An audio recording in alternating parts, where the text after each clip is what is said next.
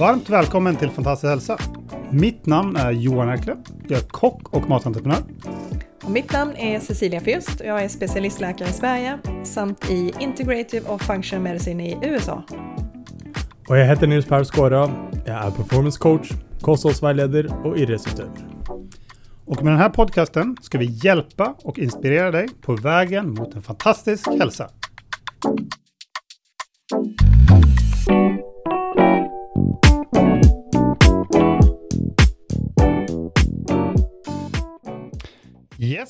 Då är vi tillbaka igen. Och idag så har vi tillbaka en av våra tidiga gäster. Så välkommen Peter. Tack ska du ha. Eh, förra gången du var här så pratade vi om kommunikation. Mm. Och det var faktiskt ett väldigt intressant område, verkar många tycka, för det var faktiskt ett av de mest lyssnade avsnitten. Kul. Så idag ska vi prata om prestation. Du heter Peter Sederholm också, bara för att vara mer korrekt. Mm. Så du jobbar ju till dagligen med prestation i ditt yrke som performance coach. Kan du berätta lite, vad, vad tänker du när jag säger ordet prestation? Vad betyder det? Jag tror att eh, för mig betyder det kanske något annat än vad det gör för de flesta. Eh, för många tror jag det är lite skrämmande. Eh, men prestation är egentligen inte så svårt för att du ska prestera, alltså du ska göra någonting bättre än vad du gjorde förra gången. Det betyder inte att det måste vara extremt mycket bättre.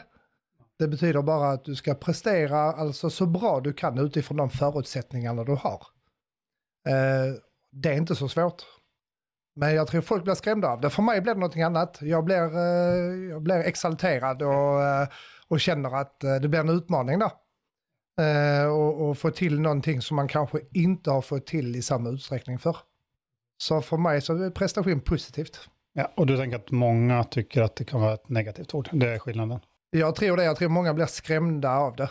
Jag tror att, uh, att just ordet prestation skapar en, en slags ångest som gör att, uh, att man, man, tror att man måste göra allting så mycket bättre hela tiden. Och att det blir en ångest. det behöver inte vara så. det tror inte jag i alla fall. och jag förstår de som tänker så. Men då tror jag kanske att man, nu kanske jag går på en tunn lina här, men då tror jag kanske att man lägger fel betydelse i prestation. Ja. ja, det beror på som sagt vad du lägger i ordet. Då. Precis, och hur, hur, man ser, eh, hur man ser hur man utför prestation, hur man blir bättre på att prestera. Ja. Ja, för en sak som jag tänker på direkt är det när man brukar prata om prestationssamhället. Och det är väl mm. kanske inte ett jättepositivt begrepp. Alltså i alla fall i de benämningarna man ofta hör talas om det, att eh, ja, nu lever vi i ett prestationssamhälle så du ska prestera bättre, arbetsgivaren vill att du ska göra lite bättre liksom, hela tiden. Ja men så är det ju, och vi lever ju i ett prestationssamhälle. Det nekar inte jag för, absolut inte, det gör vi, men jag tror också att det kanske har blivit, det har blivit lite mer negativt än vad det behöver vara egentligen. Eh, men sen samtidigt har du press från chefen hela tiden att prestera bättre, sälja mer eller vad det nu är för någonting. Så det är klart att det kan bli stress av det. Eh, men jag tror att om vi kan planera vår prestation på ett bra och smart sätt så kan vi, eh, kan vi komma långt utan att få den stressen då. Sen är det olika, jag jobbar väldigt mycket med, de flesta jag jobbar med är idrottsmän eller kvinnor, eller så är det ledare i företag, men också den gemene mannen från gatan då. Så att det är lite, det är klart att de har olika målsättning, men det de har gemensamt är ju att de vill göra saker bättre. Och jag tänker att eh, det är inte så stor skillnad på vad du, vad du, om någon ska åka skidor eh, snabbare på en sekund eller du ska gå upp för en trapp där hemma eh, på ett bättre sätt så, så är det inte så stor skillnad egentligen. Allting handlar bara om vilka förutsättningar du har. Ja. Och sen hur, hur du då attackerar eh, för att prestera bättre. Ja, för ofta så kanske man säger att nu ska jag prestera bättre och så sätter man ribban alldeles för högt beroende på var du själv är någonstans. Ja, och det är det som är intressant för att om du kollar på folk som framförallt som ska göra livsstilsförändringar, det är det vanliga. Nu är det februari, eh, men i januari, då var det ju, nu i och för sig, nu har vi en väldigt märklig situation, men, men alla har ju efter nyår så kommer alla nyårslöften och så vidare. Alla ska prestera bättre och alla ska ändra sitt liv och man ska ner i vikt och ska träna, träna mer och äta bättre och he, hela den biten. 90 procent som har den tanken misslyckas. Och det har med det du sa att göra. Man lägger ribban allt för högt. utan egentligen att veta hur man ska göra för att prestera bättre. Så det är ju väldigt enkelt att säga att ja, men nu, nu, nu ska jag gå ner 20 kilo i vikt. Men utan att ha någon bakgrundsfakta och kunskap om hur man borde gå tillväga där. Och jag tror att har vi det på plats så är det inte lika skrämmande och det är absolut inte lika svårt. Så att eh, få någon att prestera bättre är rätt enkelt egentligen. Om man ger dem den insikten de behöver då. Så, så hur jobbar du då när jag kommer till dig och så säger att jag, men jag vill prestera bättre, jag vill eh, springa snabbare? Ja, eh, jag jobbar ju både med det fysiska och det mentala. Men om vi bara tar det mentala då, som handlar om performance coaching, eh, så hade jag först eh, sett till att ta reda på och fått dig att ta reda på var du är idag. För att om du inte vet var du är så är det otroligt svårt att veta var du ska. Och då säger jag, ja men jag vet ju var jag är idag. Nej, då menar jag ner i detalj. Var är du idag? Vad är din verklighet? Vad är det som händer runt dig varje dag? Den är otroligt viktig eh, att ta reda på innan man sätter målsättningar. Så när man vet exakt var man är någonstans så tar man reda på var man vill någonstans och då sätter man målsättningarna. Och har, vet du då var du är så är det lättare att sätta målsättningar som inte är alltför höga.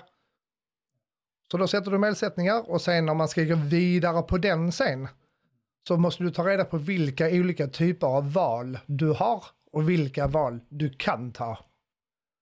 Och i slutändan så handlar allting om vilken vilja du har. För att det är väldigt många som säger jag vill. Ja, men vill är inte samma som vilja.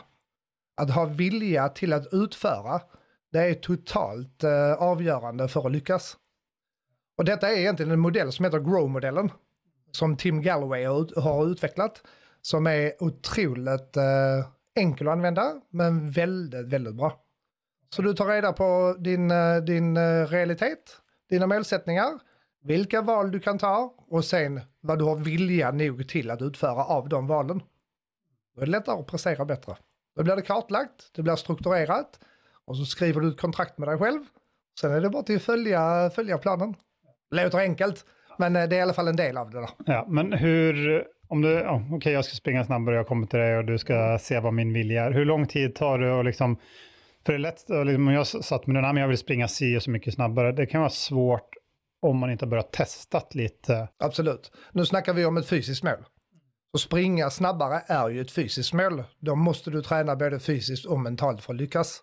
Och då är det många parametrar som spelar in. Men om man kollar på det mentala så måste du först och främst veta var du är idag. Så om du springer 100 meter på 13 sekunder och du vill springa på 12,5 så måste vi i alla fall ta reda på varför springer du på 13 sekunder? Och hur vi ska göra då för att ta dig vidare. Så det, ja, det jag hade börjat med är att ta tag i din verklighet idag. Ja. Men hur lång tid tar det att, för jag tänker, det beror säkert lite på vad det är för case då, mm. men att man verkligen förstår och är ärlig med sig själv att det här är det. För ofta är det liksom den kanske det man tror att man vill, kanske inte alltid, ibland kanske krävs eh, flera månader för att man verkligen förstår att man börjar testa eh, springa fem gånger i veckan, men det här vill jag, det här är tråkigt liksom. jag vill bara springa fyra liksom. Eller, Uh, har du någon erfarenhet, liksom, hur, hur långa är de där processerna? När det, är, det är ju väldigt individuellt ja. såklart. Men uh, man kan säga så här, om vi inte hade suttit här just nu, där vi måste sitta stilla, så kunde jag fått dig till att prestera bättre på ungefär 30 sekunder. Okay. Garanterat. Ja. Uh, det passar dock inte att göra det i den här studion, för vi ja. behöver lite plats. Men, men det beror på vad du ska prestera såklart. Det är stor skillnad på Usain Bolt som ska springa på en hundradel mindre och att du ska springa på en minut mindre. Det är rätt stor skillnad här. Så det beror på vem man jobbar med givetvis. Jag jobbar med några idrottsutövare som är bland de bästa i världen på sin idrott. Där målsättningen är extremt liten. Eh, men för dem extremt stor. Det kan ta lång, lång tid att jobba med dem och komma fram till ett resultat. Flera månader. Medan någon kan det bara ta ett par dagar. Så allting handlar om utgångspunkt. Vilken verklighet man är i, målsättningar, val och vilja. Det är egentligen det man bygger på. Men sån elitidrotter brukar väl kanske vara ganska viljestarka utgångspunkter därför att de är där de är. Så det är enklare då att jobba med en så, sådan person som är liksom världstopp? Definitivt på vissa sätt ja. För du behöver aldrig undra om de har vilja nog. För den är, precis som du säger, den är oftast alltid på plats. Men marginalerna är så små från att vinna till att komma på andra eller tredje plats. Eh, så, så det blir lite annorlunda, men, men viljan är ju alltid där. Så att, att jobba med en elitidrottare är ofta lättare på det viset. Men kanske svårare att nå målsättningen. För det är så små marginaler men det tar så mycket jobb för att komma dit. Så att, eh, men det, det är det som är det kul att jobba med prestation med för det är olika för alla. Och mannen i gata kan vara superenkel men kan också vara extremt svår. Beroende på person och, för, och, och utgångspunkter.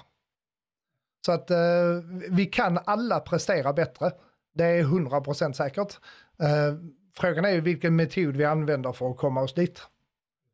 Eh, och det finns många sätt att göra det på. Så, så anledningen att det är så svårt att prestera då, det är alltså att man... Alltså, problemet är att man har oftast ingen kartläggning. Man har bara en önskan. Jag har en önskan om att springa snabbare som du säger.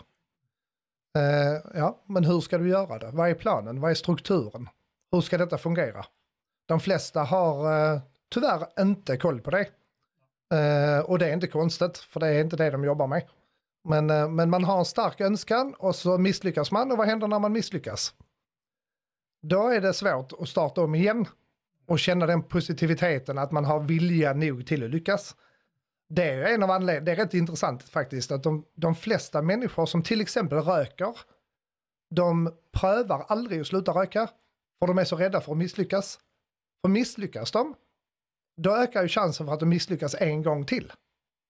Så därför prövar jag inte, så misslyckas jag inte. Det är ju samma sak som om du ska prestera. Har jag ingen målsättning, detta skrev jag på ett inlägg för, för någon dag sedan, eh, om du inte har någon målsättning så kan du inte misslyckas. Problemet är bara att du kan inte lyckas heller. Så målsättningen måste ju finnas där, men det måste finnas ett grundlag också för att kunna prestera där. Men det är därför man kanske ser att mer och mer går till eh, personlig tränare, men det är kanske mer fokus på träningen. Så eh, det kan vi ju nämna. Vad skiljer en performance coach mot en PT eller personlig tränare? Performance coach, det beror på lite hur du, hur du eh, benämner det egentligen för att det finns många performance coacher som bara jobbar med den fysiska biten. Men jag jobbar både med den fysiska och den mentala biten. Uh, och, och, och, performance coach är väl det, det, det, är i alla fall den definitionen jag har på performance coach. Mm. Då jobbar du både med det mentala och det, det fysiska. Ja, mm. precis. Men en annan sak eh, som jag har tänkt lite på, det är just när man vet vad man vill då. Mm. Jag tänker att det kanske är svårare än någonsin att veta vad man vill för det är så mycket val. För att du har alltså mycket mer till, ja, nu får du inte resa så nu har du ganska mycket begränsningar. Men uh, i alla fall om du liksom uh, lever i Norge eller Sverige så, och eh, har det hyfsat gott ställt så finns det ju så mycket val. Du kan i vanliga fall resa var du vill och det finns mycket olika träningsstilar och det finns mycket olika jobbmöjligheter. Och gör inte det svårt att veta vad vill jag egentligen då? Jo, det är exakt det, det, det är det jag menar med. Jag tycker du har helt rätt för att väldigt många tror att de vet. Och så tar man en, man har en målsättning som många andra har. Men den är inte begrundad i dig som person. Det är därför jag först vill ta reda på verkligheten. Var är du idag? Och sen tar vi reda på målsättningen. Och det är väldigt lätt för människor, ja men jag vill göra ditt eller jag vill göra datt. Men det är ingen begrundelse. Och så blir det så fel. Så säger jag, men jag vill springa 100 meter på 13 sekunder. Är det det som egentligen är din målsättning? Är det din målsättning för det första? Eh, och det är det man måste ta reda på först. Ja. Ja. Kan det vara så att eh, någon kommer till dig med, ett mål och så visar det sig att det målet var inte alls det den personen ville? Det händer väldigt ofta. Väldigt, väldigt ofta så kommer det folk och säger att ja, men du, jag vill göra detta och detta uh, och jag vill att du hjälper mig att lyckas med det där. Kan det ta ett par, tre träffar Helt plötsligt har målet ändrat sig till någonting helt annat. När det verkliga målet kommer fram. Och då börjar vi snacka prestation. För när du väl har hittat din verklighet och din målsättning och du sen ser vilka val du kan ta. Då har du helt plötsligt vilja till att lyckas på ett helt annat sätt. Mm. För det kan vara intressant om man kommer dit och tänker att jag ska ju springa snabbare. Och så vill jag egentligen simma. Precis, det hade ju varit en total krock. Ja. ja. men det händer. Ja. Det händer väldigt ofta faktiskt. Att det blir något helt annat. Det är väldigt eh, Och jag, jag, som sitter och jobbar med den personen jag har framför mig, jag, jag påverkar ju inte personen. Det enda jag gör är att ta fram det som personen redan har i sig. Det är det som är mitt jobb. Jag sitter inte och påverkar folk till olika val eller målsättningar. Det är inte det det handlar om. Jag bara ser till att de verkligen får ta fram det de är intresserade av egentligen. Och dit de vill då. Och det är, det är otroligt häftigt. För att vi lever, precis som du sa, i ett samhälle som är, om vi nu kallar det prestationssamhälle eller vad vi vill kalla det för, vi blir otroligt påverkade utifrån hela tiden. Och trender är en typisk sån grej. Alla hakar på en, en trend och så tror man att det är det man vill. Och då, blir, då kan det snabbt bli fel. Ja, precis. Ja. Ja, det är väldigt intressant. Mm. Eh, jag eh, läste på lite, jag hittade något ganska intressant om just högpresterare, alltså någon som presterar på extremt hög nivå. Så jag tyckte det var ganska bra skrivet, för det, det stod där var att, att en högpresterare inte presterar, eh, den jobbar inte mer än sina kollegor, och, men, eller konkurrenter, då, men jobbar mer fokuserat och med mycket bättre precision på målet. Exakt. Det tyckte jag var superintressant. Och det är det som jag kallar prestation. Jag kallar inte det ens hög prestation, för det är det som är prestation. Du ska träna eller jobba smartare. Du ska göra det som gör att du når ditt mål. Det betyder inte att det du gör är rätt för mig. Eller att det jag gör är rätt för dig. Jag måste göra det som fungerar för mig för att prestera optimalt. Och det kan vara olika för olika personer. Så att kopiera andra människor, det är väldigt sällan att det fungerar. Om du ska prestera på en optimal nivå så måste vi hitta det som gäller för dig som person. Ja, där är du inne på något intressant och det är liksom lite det vi har pratat om om flera områden. Mm. När vi pratar till exempel om kost, med individanpassad kost. Du kan ju inte äta samma som mig. Vi har ju olika tarmflora och genetik och så vidare. Och det är också lite intressant som Cecilia jobbar med, att man kan ju träna också efter sin genetik. Så du kan ju också använda eh, liksom, sån information för att hitta kanske den, pres, äh, den mer eh, precisionen då, på hur du ska agera. Och jag tror på samma sätt som du kartlägger det här med genetik och så vidare, på samma sätt så kartlägger du det mentala. För att vara väldigt specifik och pinpointa det som den personen behöver göra för att lyckas. Så det är, det är, lite, det är lite samma, det är samma typ av jobb. Det är bara lite olika områden. Men egentligen så jobbar man ju på, på samma sätt. Man tar ju reda på vad som finns, utgångspunkt. Och sen spetsar man därifrån för, för att nå fram där. Så jag har väldigt, väldigt många ledare för stora, stora bedrifter till exempel. Som eh, jobbar så som de alltid har gjort och tror att det är absolut det bästa sättet att jobba på. Som verkligen får en, ett uppvaknande när man börjar jobba med en performance coach. Och, och, och hittar helt andra vägar att jobba på som ger bättre resultat. Uh, men man har inte gjort det innan för att det man alltid har gjort det, det är tryggt. Ja, precis. Ja. En, en, som har gått lite till grunden på det där är också, det finns flera som jag tänker på, men bland annat den här Tim Ferris med den här four hour work week. Där han liksom hackat lite. Han pratar mycket om till exempel en, eh, ett Paretos eh, lag, alltså den 20-80, att man hittar de 20 procenten som står för 80 procent av framgången. Är det så också du jobbade? Och lite? Ja, lite, lite åt det hållet blir det ju såklart, för det blir väldigt specifikt för varje individ. Så att det jag gör med eh, en av mina thaiboxare kan jag inte göra med en av mina skidåkare. För, att, eh, för det är individer. Så att allting måste pinpointas eh, hela vägen. Ehm, men det är också väldigt intressant för att folk kommer ofta in med en, en förväntan om ett resultat. Ehm, och har en stark önskan om att det de tror är målsättningen är det de ska utföra. Men väldigt fort så ändrar det sig till någonting helt annat. På grund av att de inser saker i sitt liv som de inte har insett förr. Så därför blir det ju väldigt individspecifikt då. Man kan inte göra samma med alla. Det är samma sak som en personlig tränare kan inte träna alla kunder på samma sätt. Då hade vi inte behövt en personlig tränare. Då kunde bara alla köpt samma program. Så här handlar det om eh, individspecifika eh, övningar både fysiskt för PTn och mentalt för en performance coach för att nå ett optimalt mål. Så att, eh, ja, det, det, det, det är ju det som är det otroligt spännande då. För att du kan hitta en prestation i vem som helst. Alla kan prestera bättre, utan stress ska sägas. För det är det som är grejen, att när du tar reda på din utgångspunkt, du hittar rätt målsättningar, du vet vilka val du kan ta och sen hittar du viljan till att ta de valen och utföra. Då har du helt plötsligt full kontroll. Då har du ingen stress. För då vet du vad du ska göra. Och så kanske man gör det i en sund takt då. Lagom uh, mängd. Ja, det som behövs för att lyckas med ditt uppdrag, vad det nu uppdraget nu än är. Men väldigt många människor försöker ju kontrollera sin omgivning, kontrollera resultat, kontrollera människor, men de har ingen kontroll själv på sig själv. Så självkontroll är ju, det är ju A och O för att lyckas. Har du inte kontroll på dig själv, hur ska du kunna kontrollera någonting annat? Och har du inte kontroll själv, då blir det stress.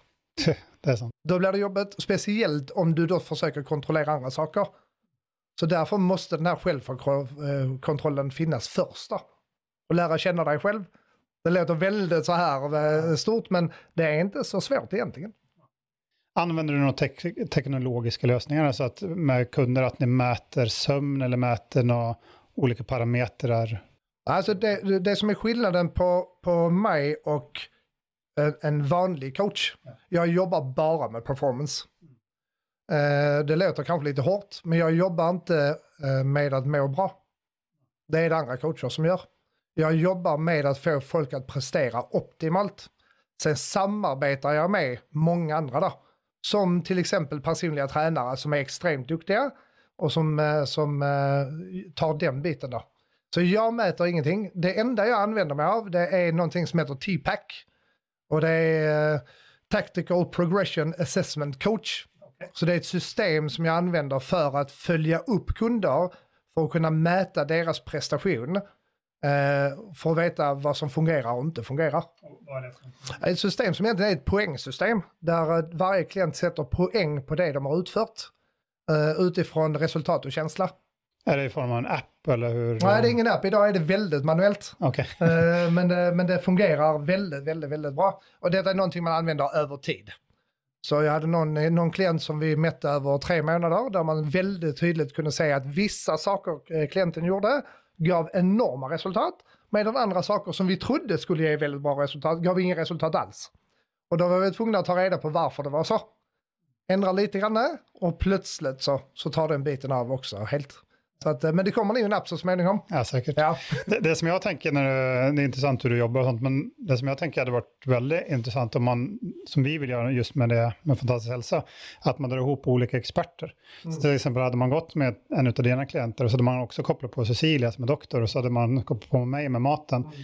Då kan vi snacka individanpassat. Då. Då kan vi då snacka om man... att den kunden har det väldigt lyxigt. Ja, och då kan man skruva upp på ganska detaljnivå. Då. Absolut.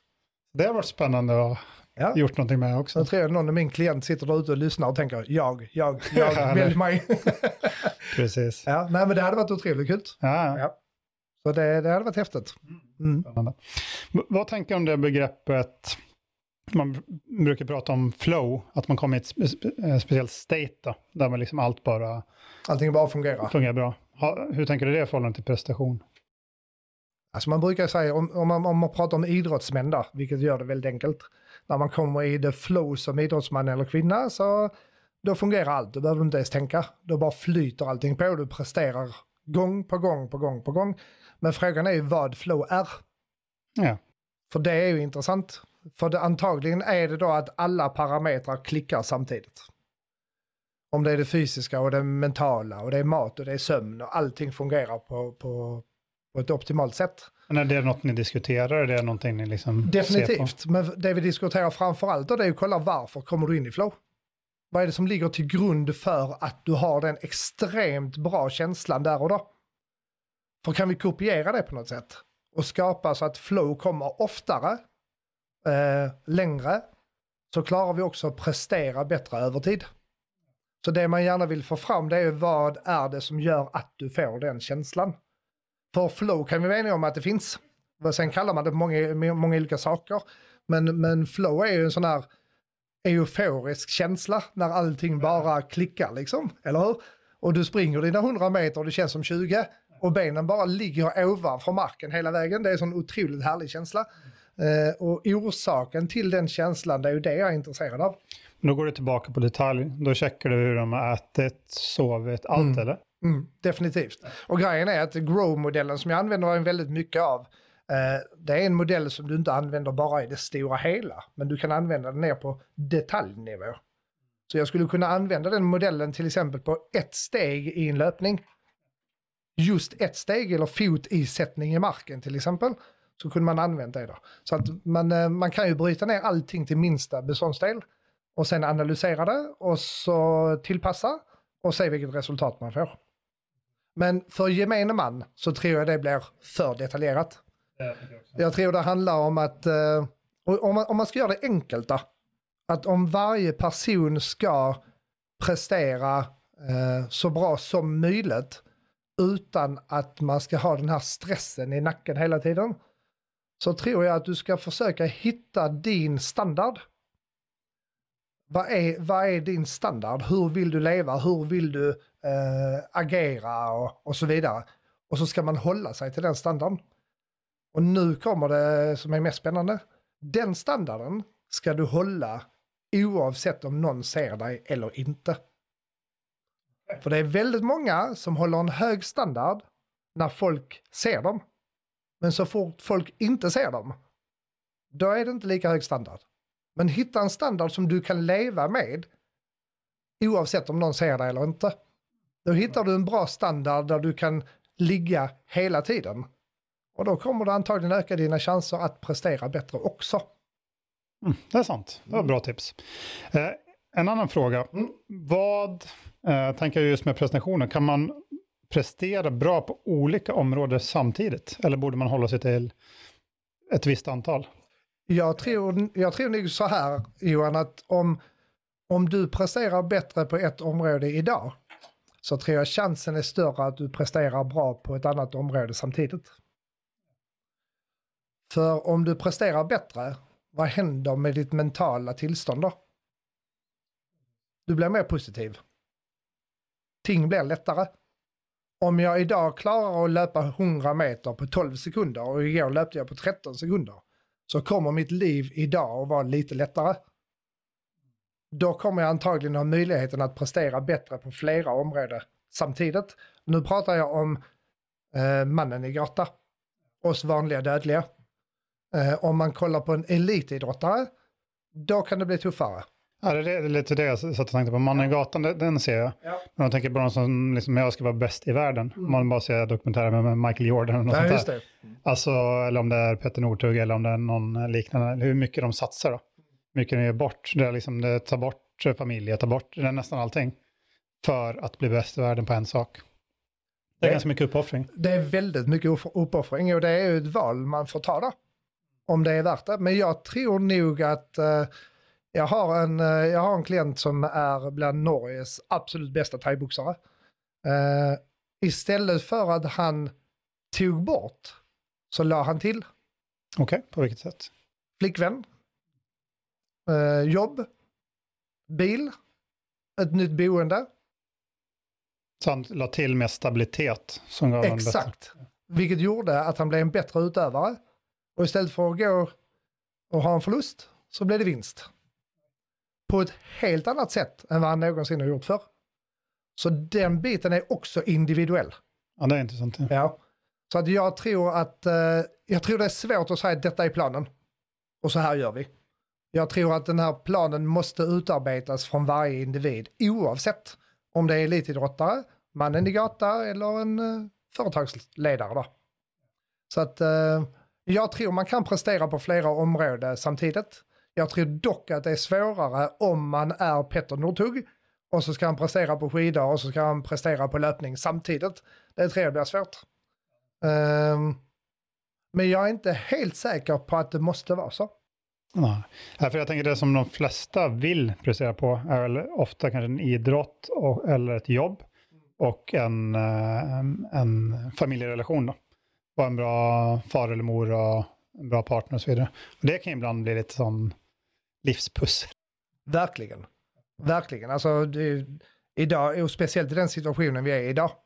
Många, många man pratar med idag har ju, eh, det är tufft när man jobbar hemma. Två personer jobbar hemma, barnen har varit hemma från skolan, fyra personer i hus och ska ha skola och två arbetsplatser samtidigt. Det, då är det ju inte lätt. Det är ju inte det, men jag tycker ju folk har anpassat sig otroligt bra då. Eh, men man känner ju på den själv. Det är ju en stor förändring. Det är det som är lite så fint med att vara människa, att vi är egentligen väldigt anpassningsbara. Vi, vi löser det mesta. Men det är, rätt, är det inte rätt konstigt? För liksom, eh, jag pratade med en kollega innan idag. Så var han på, eh, han var på ett gym som var öppet. Han bor ute i Bärum, där, där var det öppet. Eh, och så kom han in där och så kände han sig som kriminell. Ja. För att han har vant sig vid att allting är stängt. Och han kom dit och kände, kände som att han gjorde någonting han inte skulle göra när han var och tränade. Och då man tänka på att detta är mindre än ett år sedan vi stängde. Han har levt med öppna träningscenter i 30 år. Så vi är Ja, det blir väldigt... som en ny standard nästan. Eller hur? Men det är precis som du säger, vi anpassar oss så otroligt lätta. Det är nästan lite skrämmande. Men samtidigt så är det otroligt bra. Ja, precis. Det är fint. Eh, en annan eh, fråga som jag tänkte lite på. Eh, kan man prestera bra utan att vara för självkritisk? Eh, Men det är inte lätt att man blir ganska kritisk till prestationsmålen. Jo, det är jag helt enig med dig. Det är, väldigt, det är väldigt många människor som inte mår bra av att försöka prestera bättre hela tiden. Eh, och om man sätter ett mål som är lite för högt, det är ofta då den här självkritiska grejen kommer. För jag tänker att, Eh, det var också en grej som jag la ut för inte så länge sedan, att om man tar små steg mot målet så har du större chans att lyckas. Ehm, och fallet blir inte lika högt. Så att istället för att du ska ta de här stora stegen hela vägen så, eh, så tar du mindre steg för att, eh, för att inte misslyckas. För det är väldigt många som reagerar på det. Om jag misslyckas en gång, ja, men då, då skiter jag i det. Då blir det för jobbet. Så att eh, mindre steg är, eh, tror jag är väldigt, väldigt smart för att, för att eh, komma fram. Du får mer översikt, du får mer kontroll eh, och du ser fler möjligheter för att lyckas om du tar mindre steg. Som industri så ger dig mer tid. ger det vis. mer tid och kanske sänk ribban lite.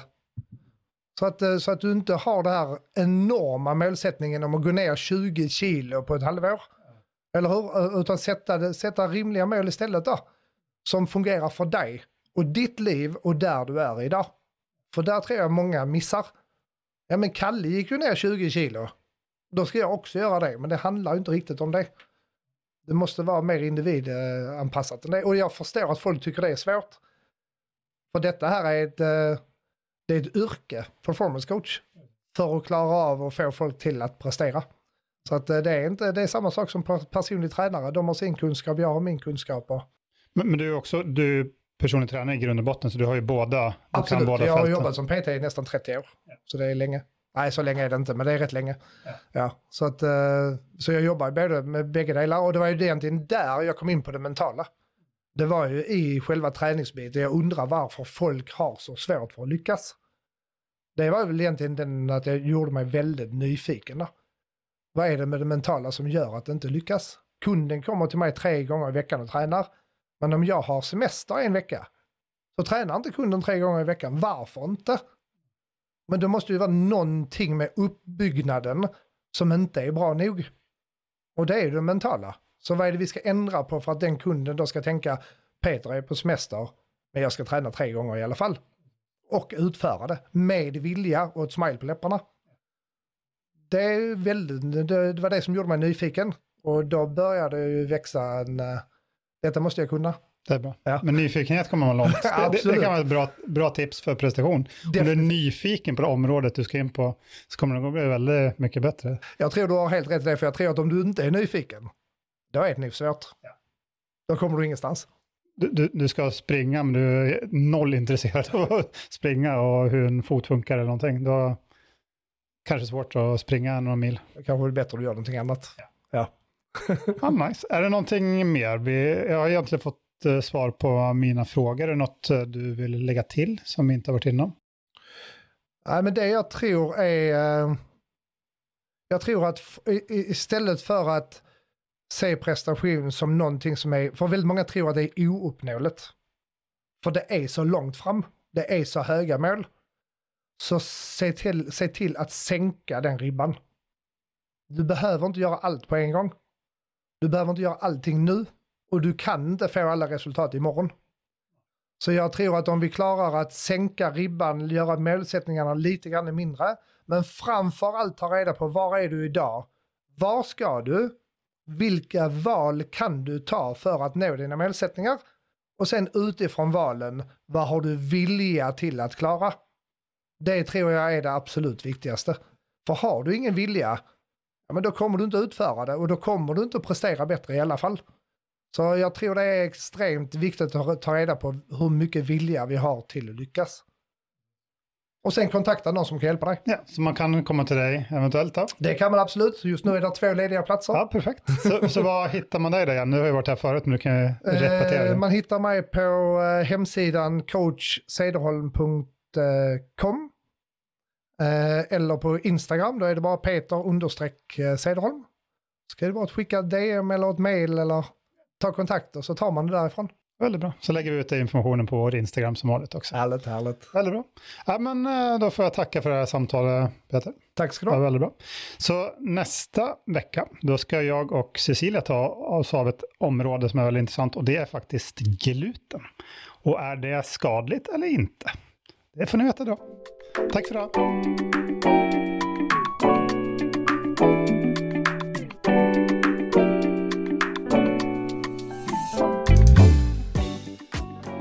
Tack för att du satte av tid att lyssna på vad vi hade att säga. Jag vill också tacka vår nya samarbetspartner nummer 5-huset på Vinden i Oslo. Här spelar vi in vår podcast och här kommer också ha mycket spännande event i framtiden. Du kan följa med på vår hemsida fantastiskhälsa.com eller på vårt Instagramkonto som är fantastisk hälsa i ett ord där du får mer info om kommande avsnitt. Ha en fantastisk dag!